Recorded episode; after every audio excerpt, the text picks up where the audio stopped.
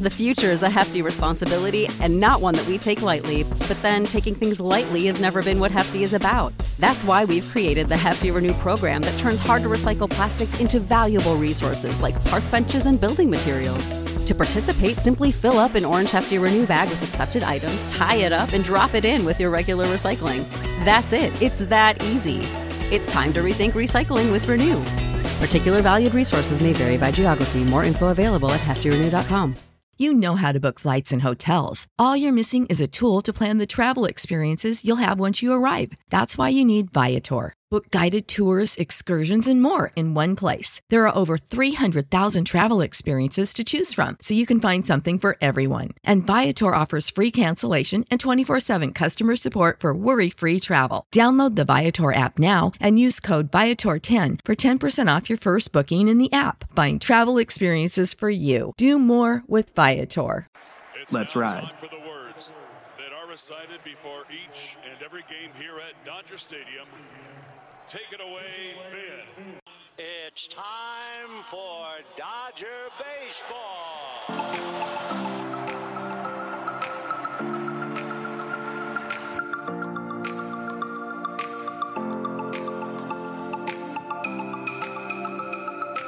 The Los Angeles Dodgers are at it again. This team does not sleep this offseason. You are listening to another episode of the Incline Dodgers podcast presented by FanSided and TickPick. What is up, everybody? Kevin Klein speaking, and what is continuing to be the greatest offseason in Los Angeles Dodgers history. The Dodgers front office strikes yet again in kind of a surprising fashion because we'll get into the contract in a second, but they pull it off. They sign, or they're about to sign, the most coveted outfielder, right handed bat on the free agent market. We are referring none other than Teoscar Hernandez agreeing to a one year, $23.5 million contract to suit up for the Los Angeles Dodgers. Jake Reiner is with me. Jake Reiner, what are your thoughts on the Dodgers adding this big bopper? I was looking at the free agent landscape prior to the offseason, and he was one of the bats that I really liked and really wanted on this team. He just has a flair for the dramatic. He hits a lot of home runs. He's not going to be the guy you're going to rely on to be in the middle of this lineup. He's probably going to bat fifth or sixth, I would guess, but he's going to be in there pretty regularly because he hits both left handed pitching exceptionally well and right handed pitching pretty well. So he's going to be the everyday right fielder or left fielder, depending on where they have Jason Heyward vis a vis Chris Taylor. But I love this move. I think it is a genius move that they've needed for some time. They've been needing a right handed bat that hits left handed pitching for quite some time. AJ Pollock, I think, was was good, and that was we what we had uh, a few seasons ago. But since then, we've not really had that we kind of had that with JD Martinez, but this but this is something where it's this guy crushes left-handed pitching. I mean, it's not just like he hits it well; he crushes it, and he's a great defensive outfielder too. So it- it's just an all-around great move. You want to talk about crushing lefties? He has the highest slugging against left handed pitching since 2021. Throughout the course of his career, he is a 275 hitter against left handed pitchers with an 887 OPS. That is monster numbers. And you can just look at his baseball reference page. He went off in 2021, 32 home runs, 116 RBIs, and I feel like the the 26 home runs, 93 RBIs, which is a little bit on the down end, but I'll take that. That was his oh, numbers yeah. last season. He was with Seattle, which is in my opinion one of the toughest ballparks to be a slugger to begin with. Dodger Stadium kind of is more neutral these days, so I think that's going to play into Teoscar Hernandez's advantage pretty well. And he's a two-time Silver Slugger. I mean, we go from David Peralta, who hit, what he hit seven home runs, I think, for us last season, if that. He, he provided no power. Point being to Teoscar Hernandez. I would imagine you could insert him right now into the sixth slot for the Dodgers lineup. The projections are out there. Teoscar is batting sixth in most people's projections. This guy can hit 25 to 30 home runs, driving close to 100 RBIs, and crush left handed pitching. Well, then the Dodgers really did find a solid answer as a corner outfielder. This is an awesome signing. You know, I, I was I, I, made the the comparison slightly to JD Martinez, but this is basically like retaining JD Martinez, but an actually a good defensive outfielder. They knew that they couldn't hold on to JD Martinez because they were going to go after Shohei Ohtani and they were going to acquire him, which they did. So they secured that, but they needed an outfielder that could play the outfield, and JD obviously cannot do that. So basically, what you're getting is just retaining a JD Martinez type of guy. And you mentioned those two seasons, back to back seasons of just monster numbers. The 2021 numbers that you mentioned, Kevin, were really impressive. But also in 2020, he had some great numbers too. Um, both years, he got MVP votes. He got uh, finished 11th in MVP voting mm-hmm. in 2020 and 19th in 2021. That's a pretty damn good clip right there for someone that isn't expected to be your number one option in in a lineup. On the defensive note, the baseball savant advanced metrics suggests that he has a cannon for an arm. They really like his arm strength. It's in the the low 80s, which you'll take. That's, you know, kind of in parallel to the last guy I can think of for the Dodgers who had a cannon, which was Yasiel Puig. Well, now they found maybe the next Puig in Teoscar Hernandez because they were both right-handed power bats, play the corner outfield, and they have a cannon for an arm. And let's not forget, both these guys have a knack for the big moment. Teoscar Hernandez has had a couple big playoff moments early on in his career, and he still has a, a, good prime ahead of him. I believe he's only 30, 31, so he's still relatively young. To me, the biggest shocker, though, was that he signed a one year deal. We heard reports that he was looking for three to four years, yep. and the Dodgers essentially did their classic high AAV, doing a, a um, one year magical deal with some deferrals. Yeah, it's the name of the game this offseason are the deferrals. And what Ohtani's done, what Freddie Freeman and Mookie Betts have done in the past. This is just sort of another step in that process to where that they can defer a good chunk of Teoscar's contract, sparsing it out over a course of a few years, just like they're going to do with Ohtani once his deal is done. It just makes them that much more competitive. They're going to be over the luxury tax anyway, but the yep. ability to uh, pay these players and put good teams on the field year in and year out. I mean, what more? What more could you ask for, really? This was one of my favorite stats about Teoscar Hernandez when I was doing some research. He hit 354 last season against off speed pitches. Ooh. So when you go into the playoffs and you know the best of the best are going to probably have some type of wicked changeup, knowing that you have a guy in Teoscar in your lineup who not only will mash fastballs, obviously, but can pick up on the changeup and the off speed pitches. These are the type of things that got to the Dodgers in the postseason last year. They were just fooled time after time, a lot of strikeouts. And I mean, if we're going to talk about all the compliments with Teoscar, then we have to do point out that he is a big strikeout hitter, but I'll live with it because of the power. And I think a fair comparison to Teoscar Hernandez honestly is the ALCS MVP, Adolis Garcia.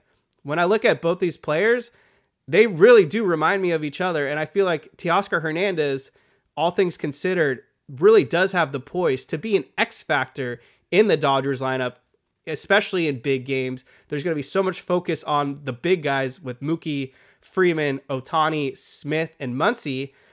But to actually have a role player this time around who is a power bat, has some clutch in him, has some success as a veteran, we go from having to worry about injured David Peralta coming through or Jason Heyward having to come through. Now oh, wow. all of a sudden the lineup is super stretched out. If Teoscar Hernandez is your sixth hitter, James Outman is your seventh hitter, Jason Heyward, I guess, could be your eighth or Margot, whoever, and then maybe Gavin Lux, the solidified shortstop at the bottom. This is maybe on paper at least, it's looking like the deepest Dodgers lineup since 2020.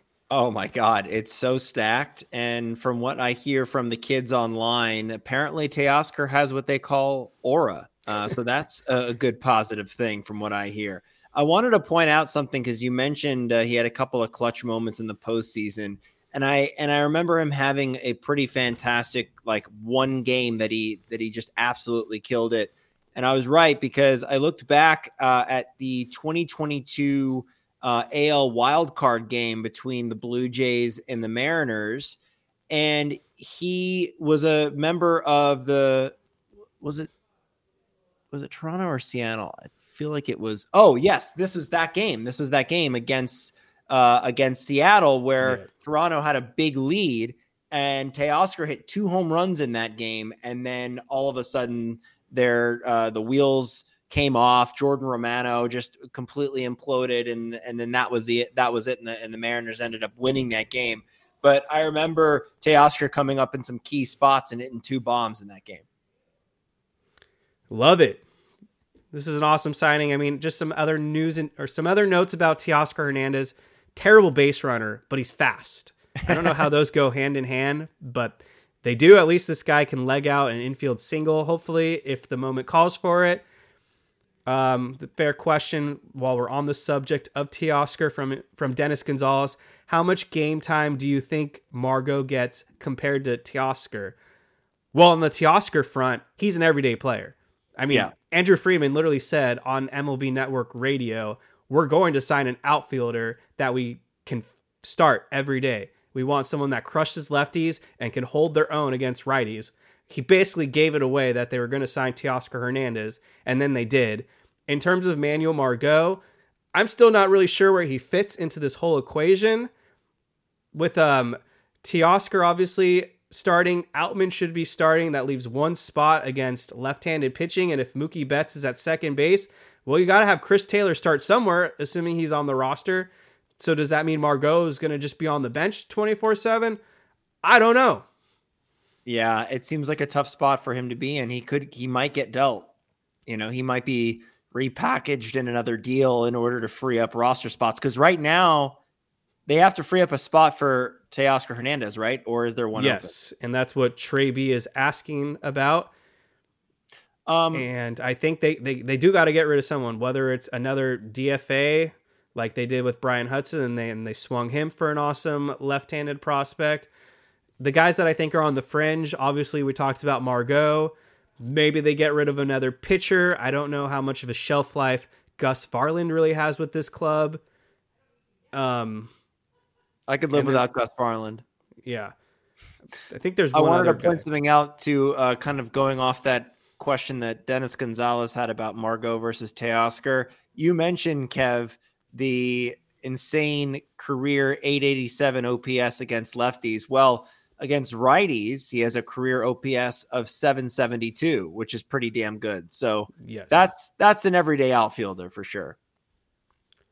Don't worry, Andrea Chavez, welcome. We will get to that later. That's the meat and the potatoes of the show. Oh yeah, I we are focusing on Teoscar the other things I saw the Red Sox offered a measly two year, $28 million contract to Teoscar. I don't know what's going on in Boston. They don't seem to want to pay anybody. I'm honestly surprised the league in general just let Teoscar Hernandez fall into the Dodgers' lap. We heard that the Angels were really interested. We heard the Red Sox were interested.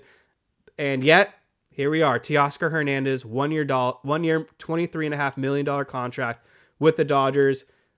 26 home runs, 93 RBIs, which is what we saw last year. My God, what a huge upgrade. Do you think do you think it's possible that he wasn't getting he wasn't seeing those 4-year, 3-year, 4-year deals being offered to him and he just decided I'm going to take a 1-year deal with a team that I know is going to be good and has a I have a shot to win a title, but also rebuild my brand and have like a career year and then get an even bigger contract the next off season? Seems like it if we're going with the theme of this offseason where reports have just been wrong across the board for like every player, then it wouldn't shock me at all if no one actually did offer Teoscar Hernandez three or four years.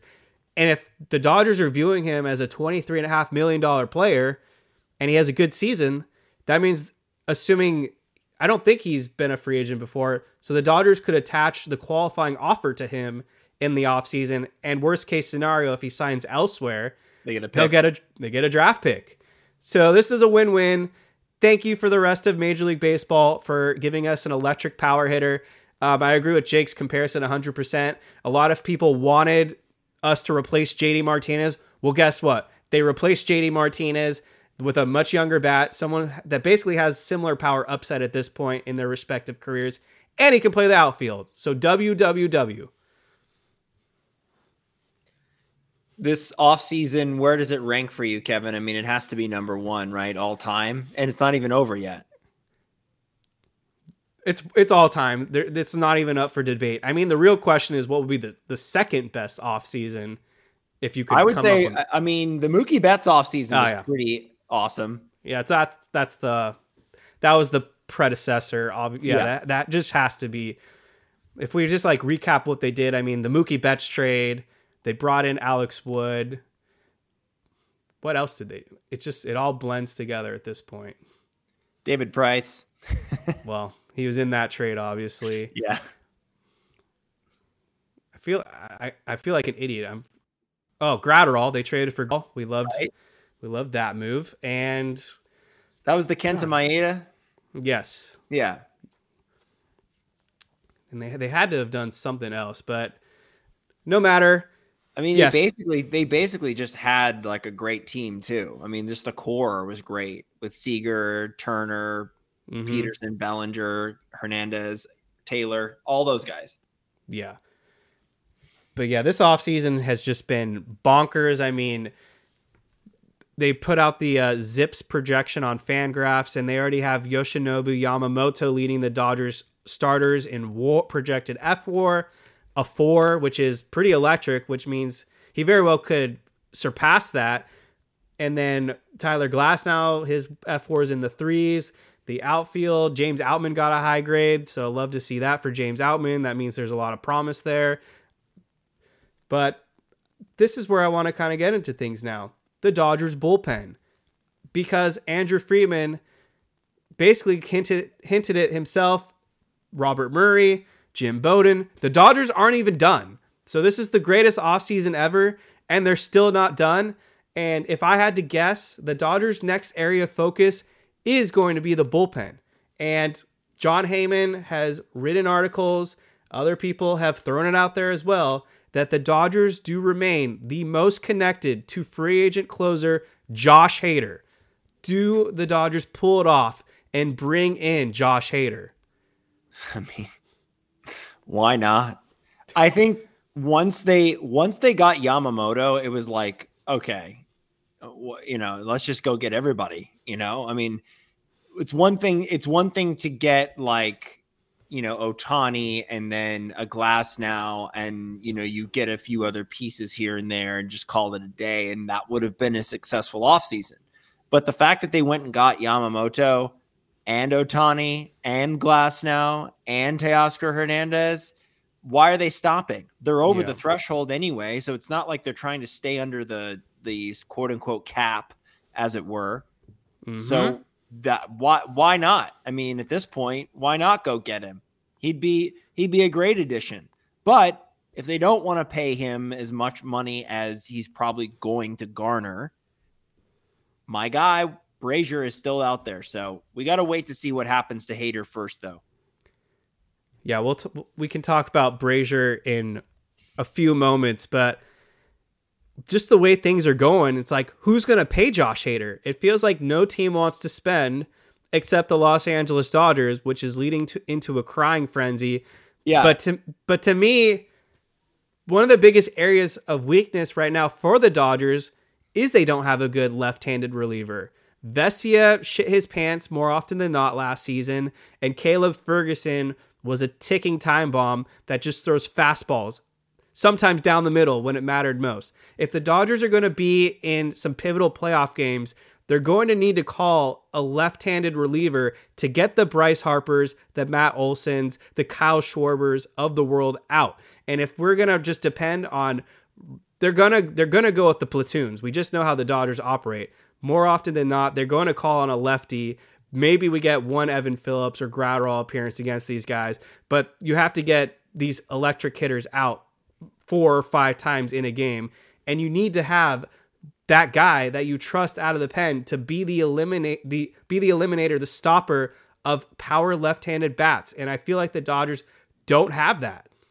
Yeah. No, I, I'm with you on that. I agree with you that it obviously would be completely valuable to have Josh Hader on this team. I mean, I think any team that needs a closer would obviously want him, which kind of makes me think which teams are A, willing to pay him that much money, and B, need a closer or or a, a high end, uh, high leverage left lefty reliever.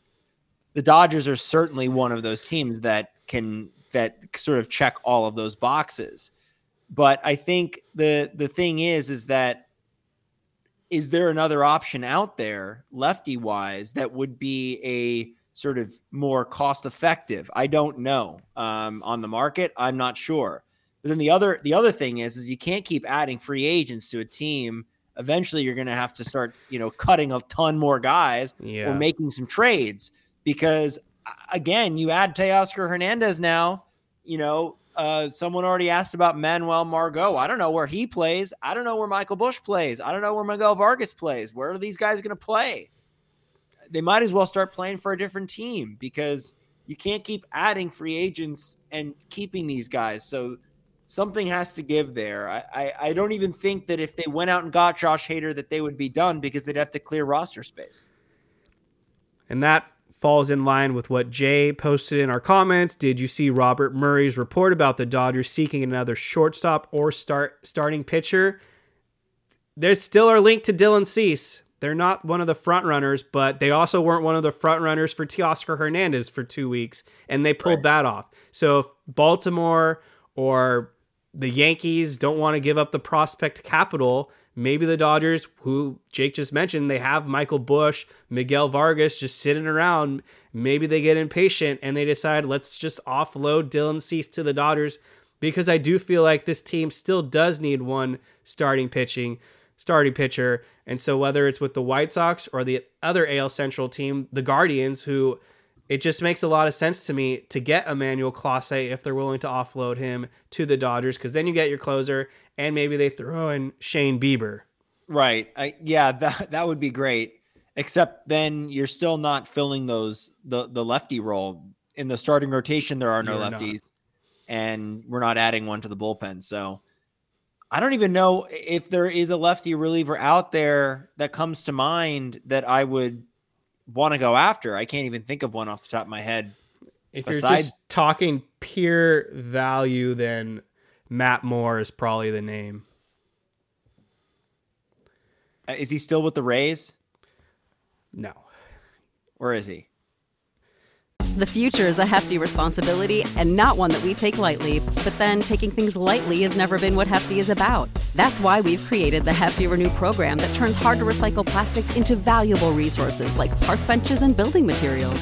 To participate, simply fill up an orange Hefty Renew bag with accepted items, tie it up, and drop it in with your regular recycling. That's it, it's that easy. It's time to rethink recycling with Renew. Particular valued resources may vary by geography. More info available at heftyrenew.com. Without the ones like you, who work tirelessly to keep things running, everything would suddenly stop. Hospitals, factories, schools, and power plants, they all depend on you. No matter the weather, emergency, or time of day, you're the ones who get it done. At Grainger, we're here for you with professional grade industrial supplies. Count on real time product availability and fast delivery. Call clickgranger.com or just stop by. Grainger for the ones who get it done. Matt Moore split time between the Angels and Cleveland last season. Okay, but he's a free agent. Yes. Yeah, I wouldn't mind that. Yeah. yeah, I don't know. Well, I don't know. I mean, would would the Yankees would the Yankees go out and pay Josh Hader? I don't think so. I just don't think the Yankee. I think the Yankees they need starting pitching more than they need relievers, and they have to get the capital ready to pay Juan Soto, who Yeah. is going to try to break his own market when he's a free agent this upcoming year. But yeah, I mean, speaking of Ryan Brasier, the Dodgers are like one of six teams that are in the mix for Ryan Brasier. And I mean, he had an 070 ERA last season. We loved him as a Dodger. But if we're being realists here, the Dodgers shouldn't go more than one year for Ryan Brasier. If you disagree, Jake, let me know right now. Um, I I would I would get. I mean, you know where I stand on the Brasier front. I want him. Like Plain and simple. I want him. Even if the Dodgers have to go two years for Ryan Brasier? Yeah. Because here's the thing if there's a reliever that we have that we know is good, why not keep him for more than one year? We keep doing this where we find these guys off the scrap heap, we turn them into these elite high leverage guys, and yeah. then we just let them walk. I don't get that. I mean, these guys aren't that expensive. We brought back Joe Kelly for Christ's sake. I mean, come on. And Joe Kelly, while can while he can be good, is not available a lot of the season. So you're just signing a guy that hopefully will be healthy in that bullpen. It's just it's weird some some of the moves that we make with the bullpen, who we bring back and who we don't.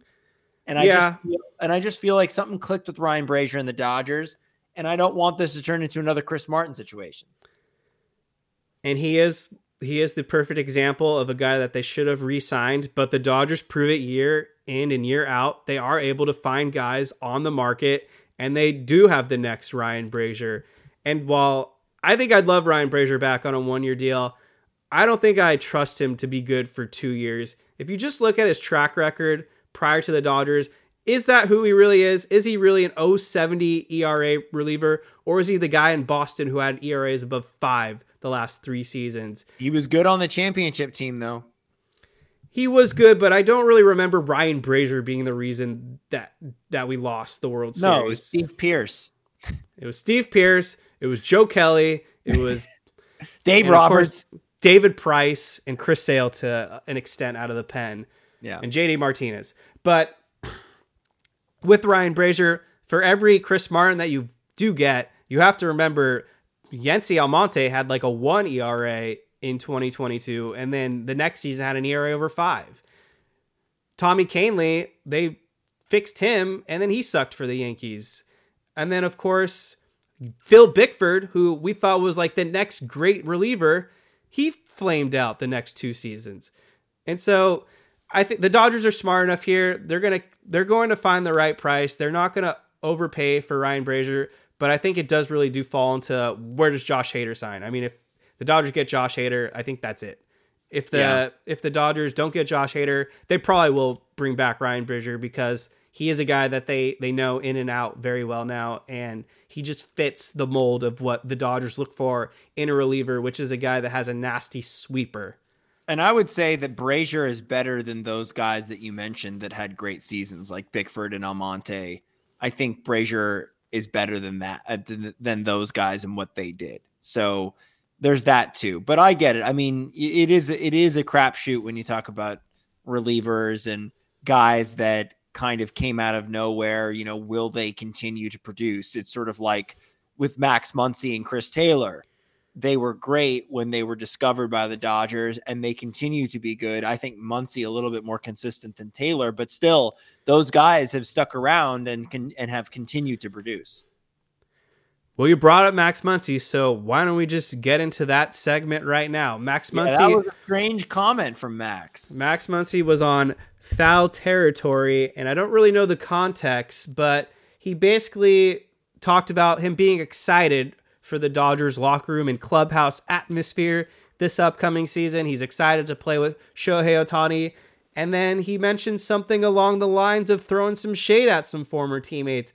He said, There's some guys that we shipped out, they only cared about their numbers and they got rid of them. So I think the biggest mystery here is one, who is Max Muncy talking about? And two, do we like this little spice that Max Muncy is given given the the listeners? First thing I'll say is yes, I love the spice. Give me more spice. I love Max Muncy. I love the way he talks. I love that he told Madison Bumgarner to go get it out of the ocean, even though it wasn't the ocean. Like I just I love the I love his attitude all the time. So I, I feel like when he speaks, it's from the heart and it's honest. And I'm sure there were a ton of guys that were just kind of there for personal accolades. A lot of people throwing a lot of names around like Trea Turner or Manny Machado, or mm-hmm. some people said Bellinger. Um, some people said Corey Seager. That's the one name that kind of sticks oh, out that I don't really, I don't ridiculous. really know where that's coming from, the Corey Seager thing, because that guy seemed like such a team player and he won us a World Series. So I don't really feel like that. I mean, and, and also the Dodgers weren't going to match what the Rangers were going to pay him anyway. So um, that that to me was the only standout that I was like, mm, I don't think I don't think Corey Seager was that.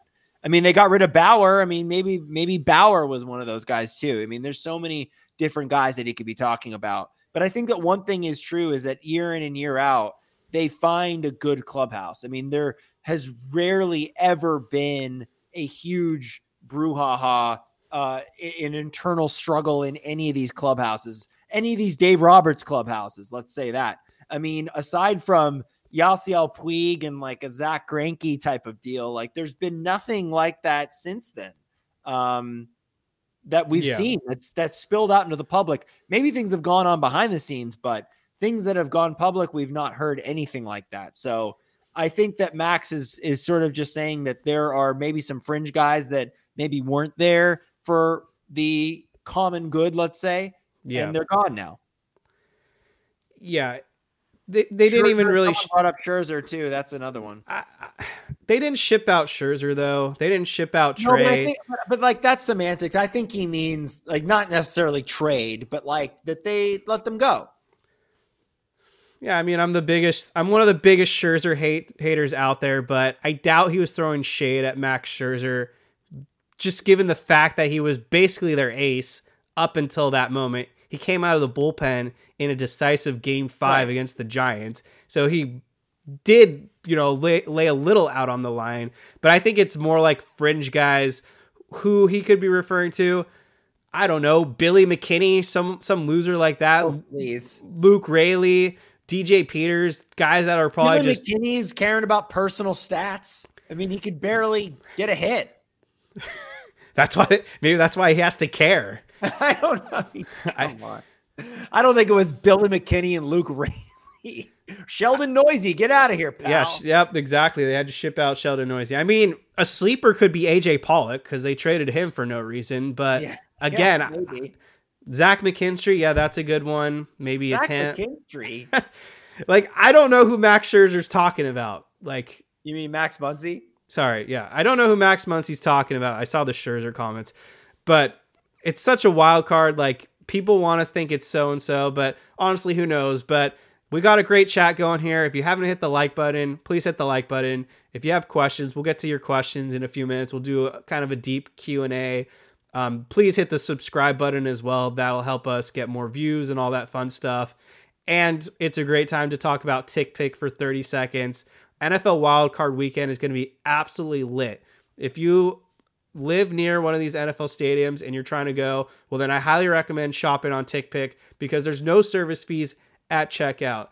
If you're not an NFL person, maybe you're into basketball, into hockey, into music, well, TickPick has events for all that as well. Or if you're just trying to get your spring training tickets, they're sold on TickPick. If you want MLB tickets, also sold on TickPick. And I'm telling you, I've compared it to all the sites, best deals on the market, and there's no service fees, so you know what you're getting. And that's TickPick for you. So download the app, and if you haven't hit that like button, I, I'm just being a broken record. Hit that like button, damn it. We need to climb the charts, and we'll, like we'll talk. Yeah, just like us. Even if you don't like us, like us. Like us, god damn it. Okay. So back to the starting pitching. Jake, do you think the Dodgers are going to add a starter? Or do they wait till the deadline? Huh. They got two starting pitchers. That was what I wanted at mm-hmm. the outset. Yamamoto and Glasnow. Yeah, I mean, I I I would ride. I I I would be happy riding with that. Just give me one. Just give me one more reliever, whether it's Brasier, Hader, um, Clase. Give me one of those guys, and and we're set. And let's ride because mm-hmm. I because I, I am a little worried about uh, lefties in terms of Ferguson and Vesia, but I, I don't know. I kind of believe in them a little bit because because they've shown flashes of dominance. It's in there somewhere. They can, I, they could possibly find it again. I'm not saying get rid of Vesia, but he needs a full season resume for 2024 for me to trust him in the playoffs because the last time the Dodgers season was hanging in the balance, he gave up the biggest hit to Jake Cronenworth. And when I think about the most mid players, Jake Cronenworth is in that tier. Like, how did we let Cronenworth beat us? Like, this was Vesia's matchup. I get that he may have not had enough time to warm up, but that was still a bad pitch. He shouldn't have been in the game, Kevin. That was the problem. I get that he should have gotten Cronenworth out because he's a lefty and that's his job, but he should not have been in that situation. It should have been Evan Phillips, as we all know. Almonte shouldn't have been in there. Kahnle should have been not in there either. Like that, that's Phillips' inning. So that's where I stand on that. Well, it should have been, but you have to do your job at the end of the day. Yeah, you do. You have to execute. Yeah, Kahnle's gone. Almonte hasn't been the same. Vesia hasn't been the same. So that you guys inning- are going to come back. I, I, sw- I, swear, getting Ohtani and Yamamoto. I mean, that's that's going to elevate people. I have to believe that that that that is going to elevate the other players on this team. You're not gonna. You're gonna see a, a a different mentality from these guys. They have something to prove that we're not fucking around anymore. Like this is serious business now. We got to win a title. We're going to win a title. So you got to buy in. And I have to believe that that's going to motivate guys. I think Vesia is a big hype vibe guy. So for him, this should be his World Series. Okay, let's get to some questions. We'll start with Steve Moore, longtime listener. Why are we sleeping on signing Kershaw? He should be a forever Dodger. 100% agree, Steve. I think the only reason people are sleeping on him is because they're scared of his health. I think if Kershaw was healthy this offseason, be a slam dunk no brainer. He'd be already, he'd already be back with the Dodgers. But just based off the pure merit that he isn't healthy and the 40 man roster is full, the best thing that the Dodgers can really do right now is wait till the 60 day IL eligibility rules come into play so that they can move Dustin May and Tony Gonsolin to the 60 day IL. Then they can add Kershaw, move him to the 60 day IL, and then sign someone else. Because it's really hard right now to cut a guy for Kershaw. Because no, we still have to cut that. a yeah, you, we still have to cut a guy for Teoscar, and we have to still probably cut a guy for a reliever. Right. Or trade trade some guys, one or the other. Obviously, it has to happen. But if you but if you get Kershaw and you kind of uh, put him in the cupboard for a few months, then there's your lefty. You know that's the lefty you were looking for in the starting rotation. I don't think anybody's sleeping on Kershaw. It's just it's a weird year to year situation that we kind of have been doing with him for the past few off seasons, and the threat of the Rangers is always looming. Although that would just break my heart. I just Get it done. Just just get it done. The Dodgers have a super team right now. You can pay Kershaw, sign him, and stash him, and it'll be fine. Agreed 100%. Maria G, are the Kenley talks for real? Um, I talked about Kenley Jansen about a week ago. I don't think the Dodgers are going to actually end up going there, although. Would be sick. There is a strong possibility that Kenley Jansen goes into the Baseball Hall of Fame, and therefore the Dodgers are obligated to retire his number 74.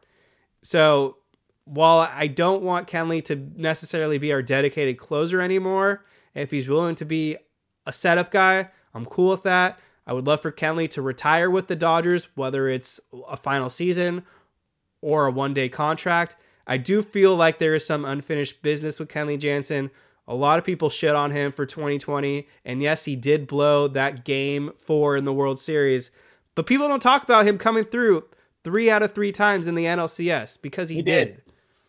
He did. I don't think Kenley Jansen is going to take a lesser role other than a closer. So if you get him, he's going to be the closer. I think that's kind of what's going to happen because they want to make someone the closer, and Kenley just isn't good in any other inning. Like we've seen him try to come in in other innings and he just isn't good. Aside from that 2016 NLDS where he came out of the bullpen and pitched like two or three innings and then Kershaw yeah. came in and closed it out. That's a special circumstance. But I think if you get Kenley, he's going to be the closer. I mean, it would be cool to have him back. I I like the idea of bringing all the all the guys back, like him, Kike, Justin Turner. I mean, I, would love to have all of them back, but obviously there's not enough room for all those guys. Kenley Jansen would be sweet though. Is he a free agent or is he still on the Red Sox? One year contract left with the Red Sox. It'd be kind of cool if they got if they were able to package a deal with Kenley and like Chris Martin. Two guys on the 40 man. Oh boy. No, but I'm saying it's good. It would be a trade, obviously. So you could yeah give up some 40 man roster spots. Yeah. And for the people laughing at me, because I see one person laughing at me in the track in the chat, Kenley Jansen, of course, is in the conversation to be a Hall of Famer. I mean, he's just a few saves behind Billy Wagner, who's about to get into the Hall of Fame. I think he has a few saves now ahead of Craig Kimbrel, so he's the current active saves leader, if if I have that correct. So there is going to be a good chance. I'm not saying he's a first ballot, but maybe year eight. You look at his resume, Kenley Jansen is one of the greatest closers ever, just because of the longevity and the dominance. So I don't think that's a crazy most, take.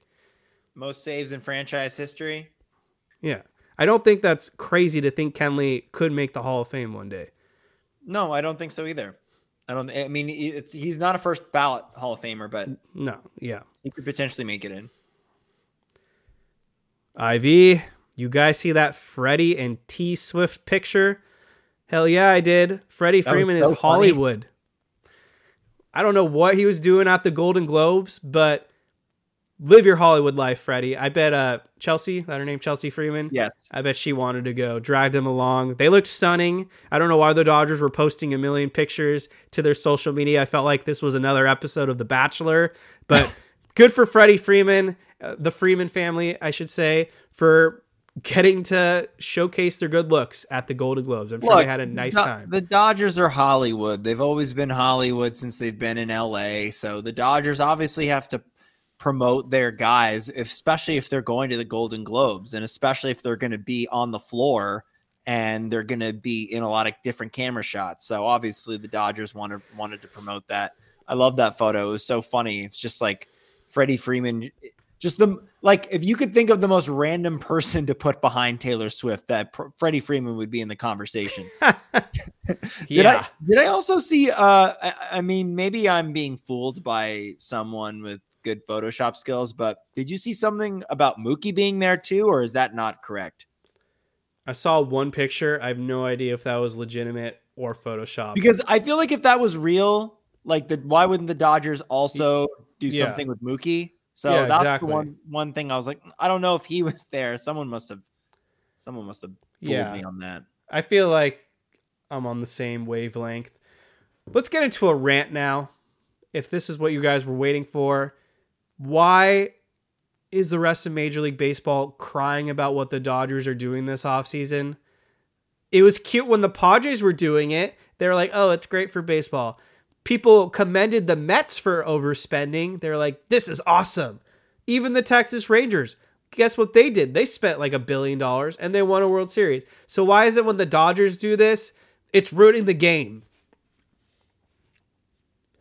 Because it would be the same thing if the Yankees did it. There are just certain teams across Major League Baseball that a majority of fans that aren't supporting that team are going to hate.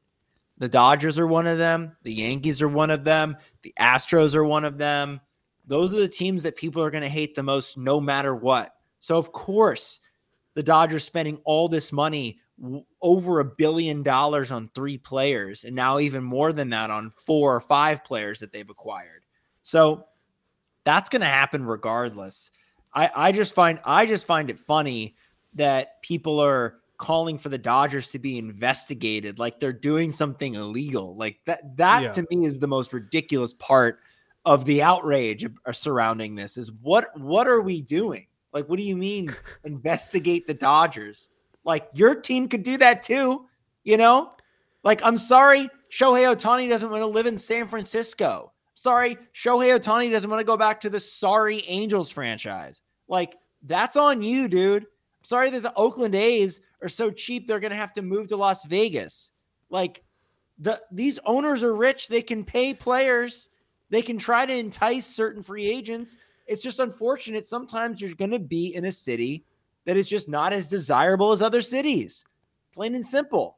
So you got that against you. But to me, it seemed like Ohtani was more concerned about winning every year. And he looked at the landscape and he said, wait a second, the Dodgers are giving their players, their fan base, their city a shot to win a World Series every single year. I think I Yeah. want to play there. Yeah, I've got two words for all the haters who are just crying on Twitter and accusing the Dodgers of insider trading and all this bullshit. The two words are shut up. Like Jake said, every team has an even playing field. It's not like the Dodgers are running away with the TV money either. They split it evenly across the board with the TV revenue, all that nonsense. These owners all across Major League Baseball are billionaires. They just choose not to spend because they care more about financials than the game itself. And for a guy like Shohei Ohtani, he exactly did choose the Dodgers for the reasons that Jake is suggesting. They have just they have established a winning culture. Everybody that comes to the Dodgers usually benefits. A lot of guys who use us for a launching pad go on to have great careers elsewhere. And so the Dodgers do it all right with the development, the scouting, you name it. And Jake alluded to it earlier. We haven't even heard any drama under the Dave Roberts era, really. I mean, Yasiel Puig was about as dramatic as it got, and they got rid of him. Right. And the only the only thing that flared up was his Robert's weird feud with Bellinger. He kept benching him and Bellinger wasn't hustling or whatever. Like that was the only thing that was like what could be called a controversy. I mean, this is a very desirable location to play. And for everybody out there that's just you know crying and saying that it's illegal is just I mean, come on. Uh, you've got the uh, I saw something that came out in the LA Times like the state controller is trying to have Congress investigate the Dodgers handling of Shohei Ohtani's contract and how basically because he's deferred all that money after he's done playing for the Dodgers, he'll he can move to wherever he wants and then won't be subjected to the the taxes here in California and that and that his contract should be investigated. It's just like Jesus Christ, you know, it's just it's just insane that the the amount of the the big reactions people get when it comes to the Dodgers. And then this is coming from 300 GJW. Dodgers paid what the Giants offered. Dodgers paid what the Mets offer. Both players chose the Dodgers. It's uh, Ohtani and Yamamoto. So this whole narrative that nobody wants to come to Los Angeles, no one wants to pay the California tax. Well, thank God those narratives are dead because Glass now, Ohtani, Yamamoto, Hernandez, Heyward, Joe Kelly, just a great list of players that have chose to come to Los Angeles or stay with the Dodgers. And so anyone that was criticizing our great state could go ahead and suck it. David Beckham chose Los Angeles, Shaquille O'Neal chose Los Angeles, and Shohei Ohtani chose Los Angeles. You know who else chose Los Angeles? LeBron James. So there you go. There's another one. Um, to the point though, Kevin, about and I want to hear your take on this, but to the point about quote unquote paying for a championship. Let me just touch on that for a second. It's bullshit when it comes to baseball because you can pay maybe for players for for enough good players on your team to make it to the playoffs. The regular season is a whole different animal to the postseason, as we know. It's a marathon and all of that. But in terms of winning or paying for a championship, it's a crapshoot in the postseason. There's no guarantee these players are going to show up. The Dodgers have got, had that every single year they've gone into the postseason where they've got a stacked roster, but for some reason they can't put it together. These guys aren't performing. So it, it, it, it's such a dumb argument, I think, because it's like, yeah, the Texas Rangers won the World Series last year, but the Nationals, who started the year like 19 and 31 in 2019, end up making the playoffs, getting to the World Series, and winning it. Like, yep. doesn't matter some years. It's just it's just a crapshoot. So the Dodgers are just putting themselves in the be- in the best position to win, but that doesn't mean these guys are going to perform in the postseason. Absolutely, and again, it's just to the point. If any other team was doing it, no one would care. It's not like there's no salary cap, so Boo hoo. It's the Dodgers aren't even spending the most. I mean, the Mets still are spending more money technically. It's just Yep. locked into bad contracts and players that aren't playing for them anymore. And I mean, look at Patrick Mahomes of the Chiefs. He's making like 50 or 60 million a year. No one cares about that. But with Shohei Ohtani, oh, this is bullshit. And it's a good point that Ivy posted. People cried and begged and pleaded for Shohei Ohtani to be in the postseason. Well, it's almost a lock that he's going to be in the postseason now every year. But now no one wants it because he joined the Dodgers. Like, F off. Right.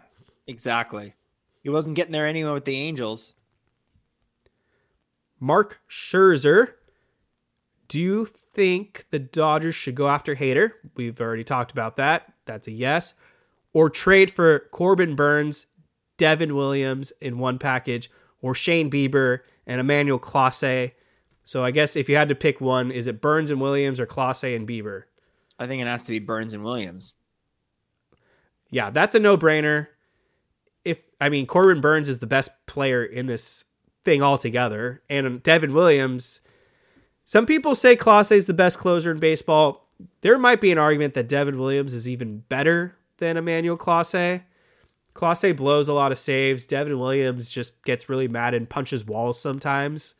But what the airbender, I believe that's the the terminology of Devin Williams changeup. Yep. Like put that on the Dodgers. My God. Like that'd be freaking crazy. Doesn't seem like the Brewers are going to trade though right now until the deadline. Huge mistake in my opinion, but you never know. Maybe the NL Central ends up sucking and they could win the division because that seems to be a very Brewers thing sometimes. Versus the Guardians, they're willing to deal, but Shane Bieber kind of scares me. But I like Clase. Yeah, I'm with you on that. I mean, those would be two good trade packages that you could basically call it an off season, right? And Yeah. and free up roster spots. You know, Vargas and Busch are going to be in that deal. Maybe a Landon Knack or some other pitching prospect um, that could be in that package for those players. And then there's your offseason. You add Kershaw, hopefully, and there you go. Get your questions in, people. Not going to be here all night. So if there's great questions you have, get them in the chat right now. Hit that like button while you're at it. Jake, I wanted to ask you because I feel like people are we're going to ask this anyways. Kike Hernandez is still a free agent. Does he come back? Does the Teoscar Hernandez signing kind of put a nail in the coffin? I think everyone would love to have Kike back, but we've talked about it all night. Where are you going to play him? Right. And I think the only way that you'll get Kike back is if you somehow try and get rid of Miguel Rojas.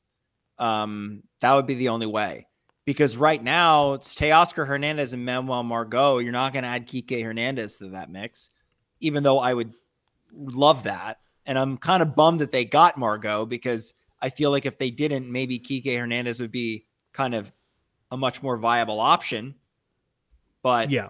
I would much rather have Kike Hernandez spelling Gavin Lux at shortstop than Miguel Rojas. I can tell you that. I, I love Miguel Rojas. I think he's a great fielder. He's a good clubhouse guy. He's a positive veteran presence in that clubhouse, but the dude can't hit. So I would much rather have Kike Hernandez in there, who I know can hit, left handed pitching, postseason hero, all that stuff, and can play everywhere. just dropped it in the chat. This is the link to the third annual Incline Awards because voting will commence at the end of the month and then we'll we'll talk about the winners early February. And I'm just to say it right now.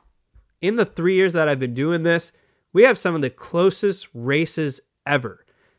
Really? Brusdar Graterol and Ryan Brasier are neck and neck for reliever of the year. So you're going to want to make sure you get your say for that one. Um, what else? Let me just go ahead and look through some of these other questions. The Dodger that was let go too soon in memoriam, also close.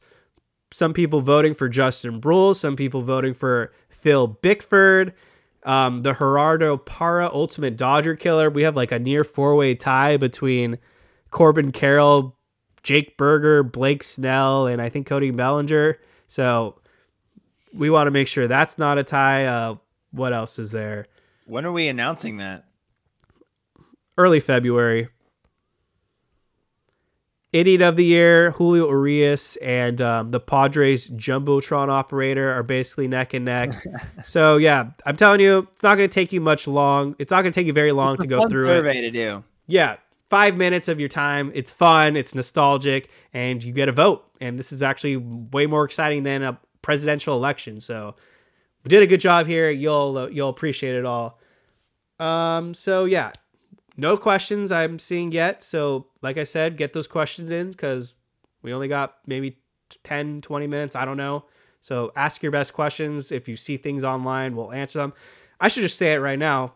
You can ask us anything because that's sometimes where our best debates come from. If you ask us the most random questions, we'll answer them. We were asked favorite restaurant, we got into that. So, I'm just going to talk about restaurants for a second, anyways, because I wanted to give a quick shout out to Koufax, the breakfast burrito place. They have one on Fairfax. They have one in Culver City.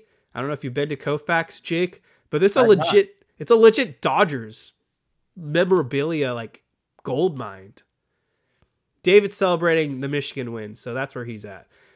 But yeah, Koufax, they have the best breakfast burritos per a lot of opinions. They've got coffee and all that, but like it's plastered with Dodger stuff everywhere.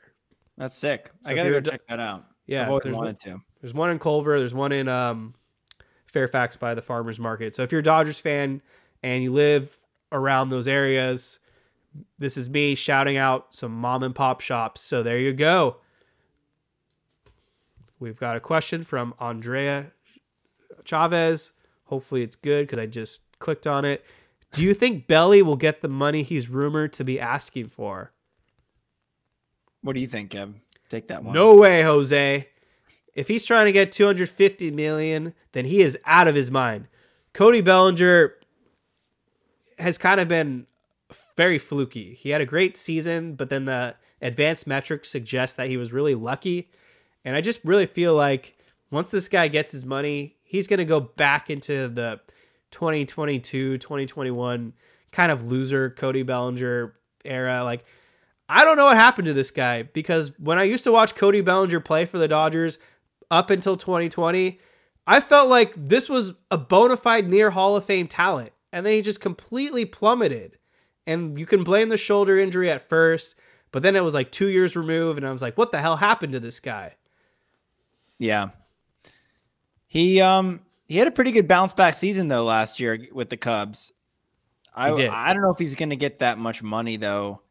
I don't know if teams really think that he's back. You know, I think that's got to be the determination if these teams really feel like he's going to build on this. And we've not really seen that consistency from him.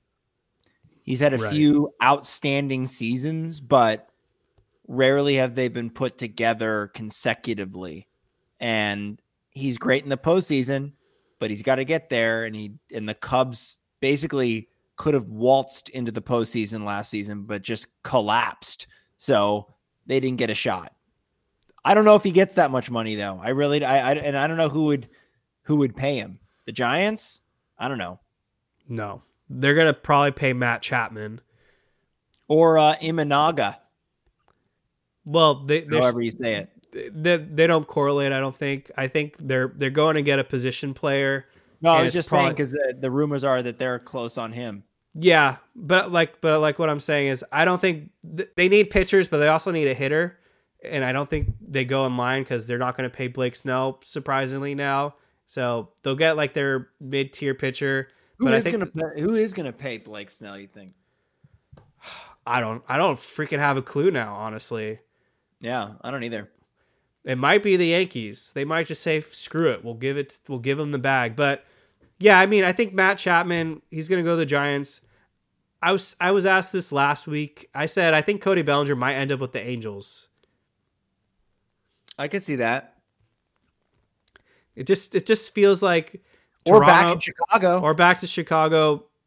It would have to be like a like a near kind of Freddie Freeman situation though, where he's just gonna have to take he's gonna have to take a little less because no team wants to pay him that ridiculous contract. So he's probably gonna fall into a team's lap. So maybe he goes back to Chicago because he's comfortable there. Maria G, I hate the thought of a patch on the Dodgers uniform, but but if we had to, what patch would you guys go with? I think she's saying she wants In and Out burger. I don't think that works though because they have the Shake Shack restaurant in Dodger Stadium. No, this is basically what would you want? Yeah. I don't think it's within the parameters. Um, well, Farmer John would have been cool, but they really dropped the ball on that. 76, I don't know. AM, PM, no. I'm just trying to think of like main sponsors. In and out would be kind of sick. In and Out would In and Out makes a lot of sense, but It's a cool logo. I kind of want something that just blends in. Like, give me something blue. But what what would be blue? How about Dippin' Dots? Oh God, Right on the right on the shoulder. it's a tough question, Maria. I honestly don't have an opinion. This just puts me into a wormhole of things that I don't like, and I don't really want to go down that avenue tonight. So I don't care. Lakers are doing like Bibigo, like I don't even know what that is, but seems to be working. Not really though. They're under 500. Ivy, are you guys gamers? Depends Uh, on. I'm not a gamer in the sense that I play online against other people, but I like 2K and I like MLB The Show, and I grew up playing Halo on Xbox. I grew up in. The, uh, all right, here here's a good question. What did you what what uh what game casts or what game consoles did you grow up playing? N64, Game Boy, Sonic, uh, Sonic, uh, Sega Dreamcast. I had a few one. I had a few of them. Game Boy. I was a big Pokemon person on my Game Boy. Game Boy Loved Color, I Game Boy. believe. I had the uh the sort of um transparent purple one. Mm. That one I was sick. I remember that one. I don't remember which one I had though. I had a GameCube. Played a lot of Mario Kart Double Dash, a lot of Mario Party, a lot of Super Smash Bros. Those are like my big games right there. Yep. I had a I had a PS2. I had an Xbox 360.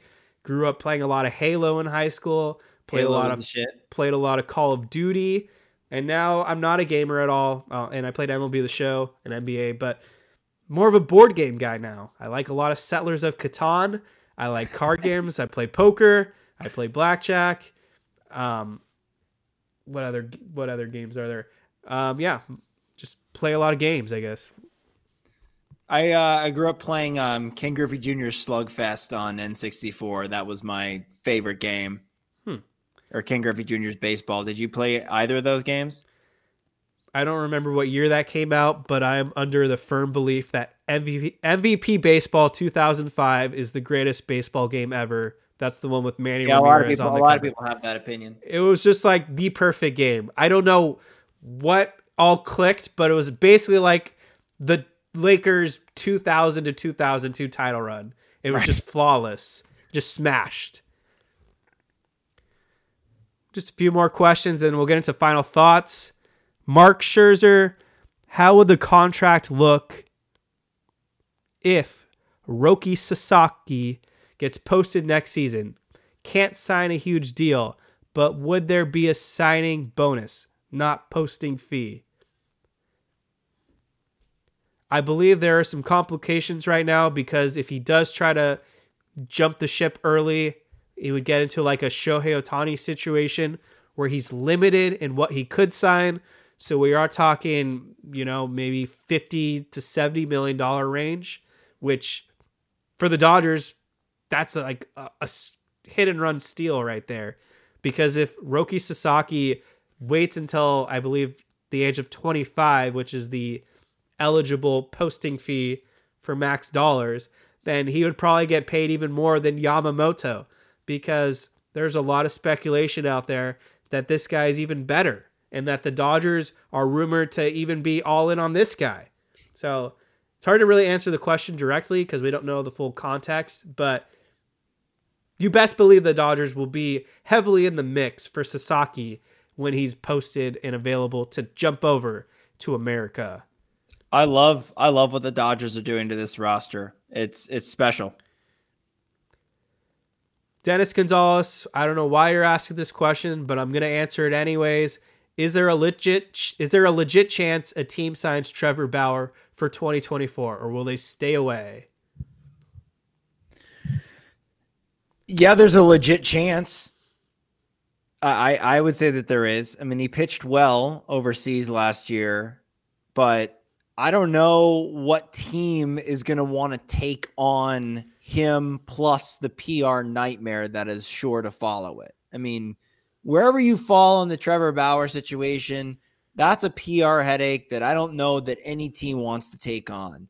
But I do feel like there is one team above any other team that would take a swing at Trevor Bauer, and that's the Angels.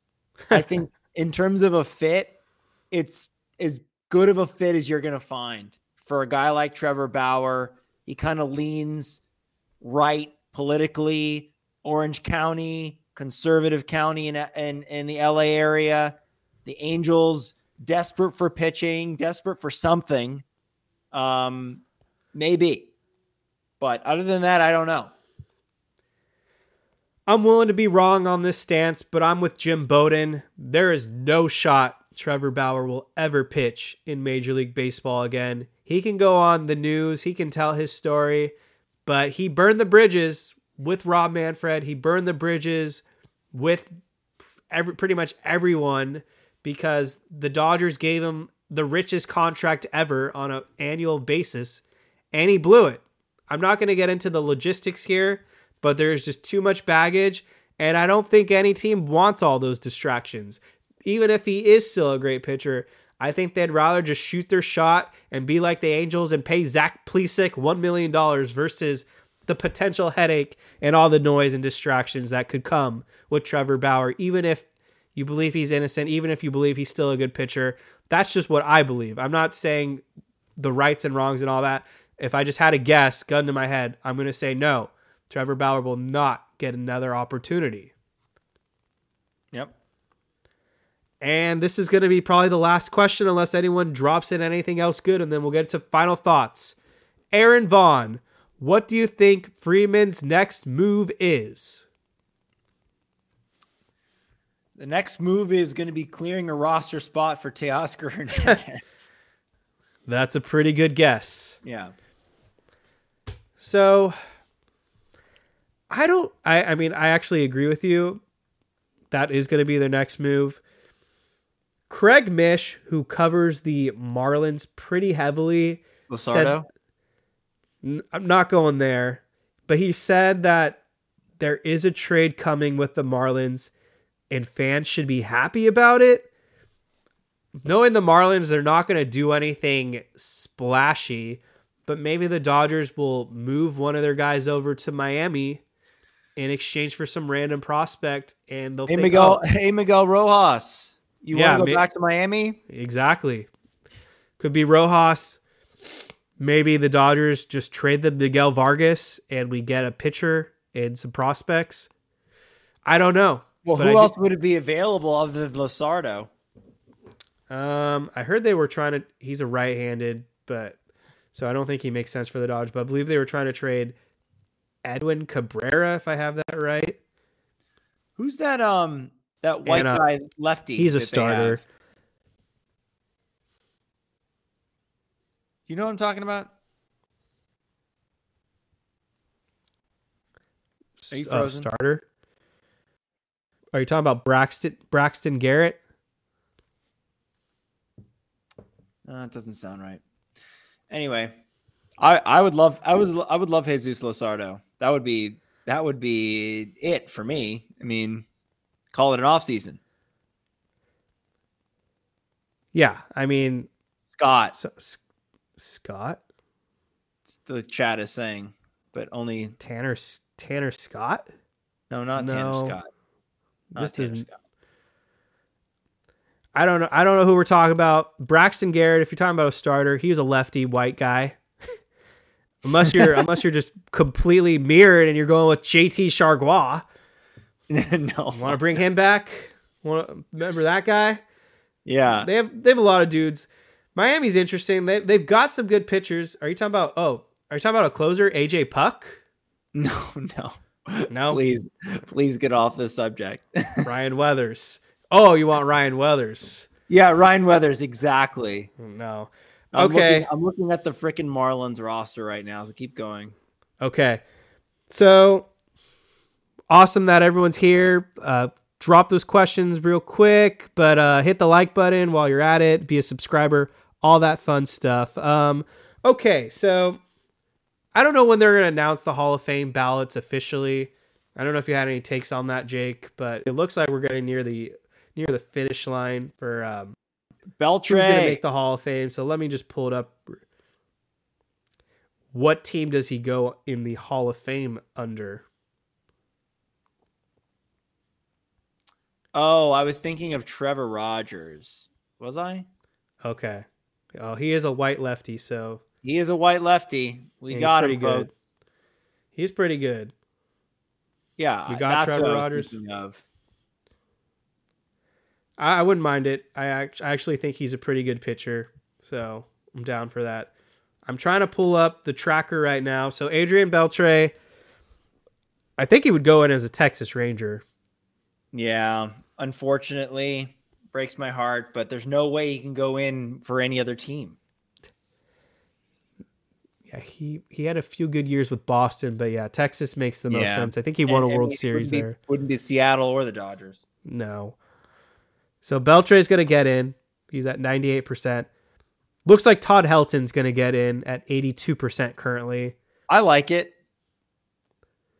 Joe Mauer, really excited for him. He is close to getting in right now. He's at 82%. Really, that's good. People forget how good Joe Mauer was. He was like excellent. for a catcher, winning batting titles, and I believe he won one MVP.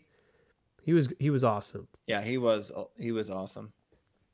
And Jake's favorite, I remember you dunking on him a couple years ago. Billy Wagner, his ninth year of eligibility, he's at 80%.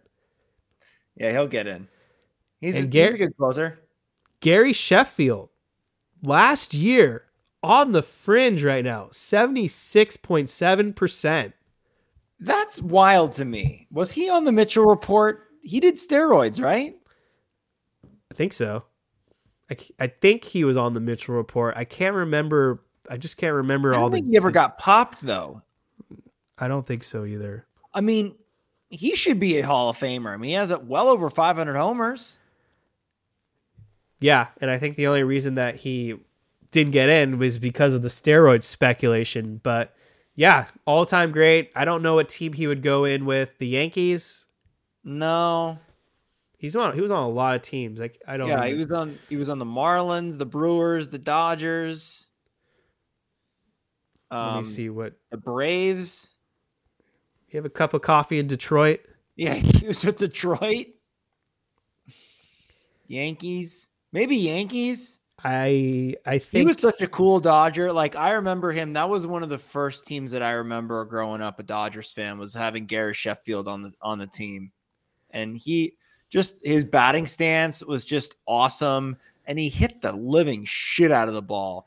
He just hit the ball so hard. here's Um, a here's really a fun enjoyed- fact.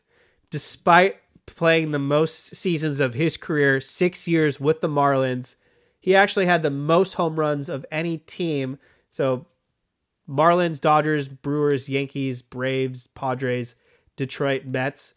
He hit his most home runs with one of these clubs was with the Dodgers. Yeah, no, he was he was 129 home runs. Was that?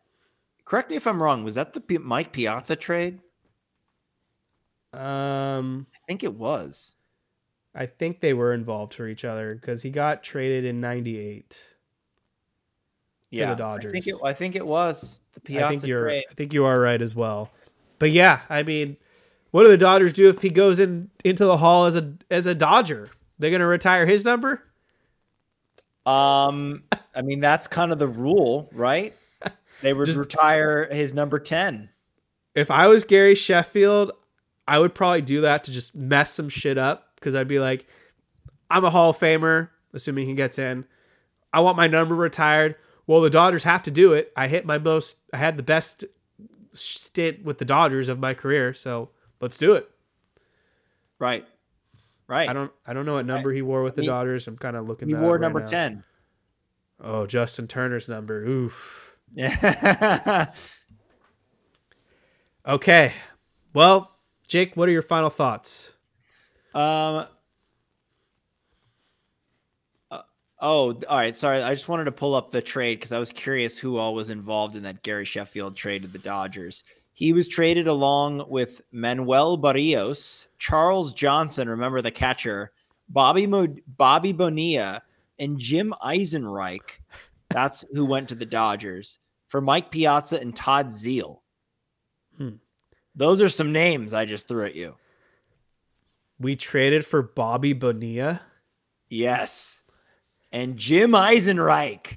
I don't remember the Bobby Bonilla part. I do. I, remember Charles Johnson. I don't remember Manuel Barrios, but I remember Charles Johnson and Bobby Bonilla. All right. Well, that's Yeah. interesting. Todd Zeile was like a fan favorite. So that's, yeah, they traded two fan favorites. Well, one of them being a Hall of Famer and fan favorite. Yeah. Interesting, uh, interesting times for the Dodgers, which I mean, is, look- you know, what a what a 360. Here we are. Yeah, what a I mean, you think about some of the horrendous trades that the Dodgers have made over the years, the dark days of the McCourt era, Paul DePodesta, Don Mattingly. I mean, you can go on and on about some of these horrendous just downtrodden years where the team didn't do anything in the offseason. Even last year was kind of lackluster. To go from that to this, this year has been an absolute treat and a pleasure. The hate that we're getting online is just fueling me. It's what I eat for breakfast. I love it. I want it to continue. I, I, I don't mind being the evil empire. I'm as selfish as they get. I want to see a World Series title, a full season World Series title, and a parade. I don't care. I'll be as selfish as they come. I just care about winning that thing. I don't care who's on the team. I don't care how much star power we have. I don't care how much we pay to get that star power. But I want a World Series, and that's what I'm most excited for. Let's get to spring training. Dodgers are not done. Those are my semifinal thoughts. They are going to still make some moves. I'm keeping my out my eye out on the trade market. I do feel like the Dodgers have to just really break the internet, and when they pull off that trade, people are going to be pissed. I don't know if it's going to be for Dylan Cease. He makes a lot of sense. I don't know if it's going to be for Shane Bieber. He makes a little bit of sense. Um, I don't know if they just trade for a closer, whether it's Clase, Devin Williams, maybe Brewers change their mind. They trade Corbin Burnes, but the Dodgers are in the driver's seat right now. They're about to really mess with a lot of people's minds because they've got something brewing. I have no idea what it is, but it's not a complete Dodgers offseason until Andrew Friedman throws down the hammer and makes a massive trade. We've been talking about it all offseason. Michael Busch, Miguel Vargas, some other swing guys in terms of pitchers on the 40 man roster who just have no future with this team. A move is coming. They are all in. And that's the difference for the Dodgers this offseason versus the last year or so. Not all in versus to completely all in. This is the mastermind plan. And Shohei Ohtani, we haven't even seen him play for the Dodgers yet. And it already feels like we're winners here. Yep. Thank you guys for all listening. And thank you guys for all listening. And if you haven't become a subscriber yet for the Incline Dodgers podcast, well, do that right now. Whether you're listening on the audio feed or you like our content on YouTube, we've got this cool, we've got all these cool graphics now. So admire our cool work here. You get to see our Thank you beautiful to faces. Alberto Amazola. Shout out. Yeah. Love it. Yes. Give give Alberto a follow. I will drop his handle on our social media. He's got a big season ahead. He's going to be doing a lot of cool graphics for not only us, but Dodgers Tailgate. And you can hear us, whether you like our opinions or you don't. We're going to keep it real, folks, because that's what we do here at the Incline Dodgers podcast. We give you our true opinions. We're not some, we don't suck up and home be homers and think the Dodgers are perfect because we'll call them out if we're upset. But right now, the Dodgers are giving us a million reasons to be perfectly happy with them this offseason. reasons. Yeah. billion this offseason has been phenomenal. So Dodgers fans, until next time, go Dodgers. Incline Dodgers podcast. We are out. When you need mealtime inspiration, it's worth shopping Kroger, where you'll find over 30,000 mouthwatering choices that excite your inner foodie. And no matter what tasty choice you make, you'll enjoy our everyday low prices, plus extra ways to save, like digital coupons worth over $600 each week. You can also save up to $1 off per gallon at the pump with fuel points. More savings and more inspiring flavors make shopping Kroger worth it every time. Kroger, fresh for everyone. Fuel restrictions apply. Save big on brunch for mom, all in the Kroger app. Get half gallons of delicious Kroger milk for 129 each, then get flavorful Tyson natural boneless chicken breasts for 249 a pound, all with your card and a digital coupon. Shop these deals at your local Kroger, less than 5 miles away, or tap the screen now to download the Kroger app to save big today. Kroger, fresh for everyone. Prices and product availability subject to change. Restrictions apply. See site for details.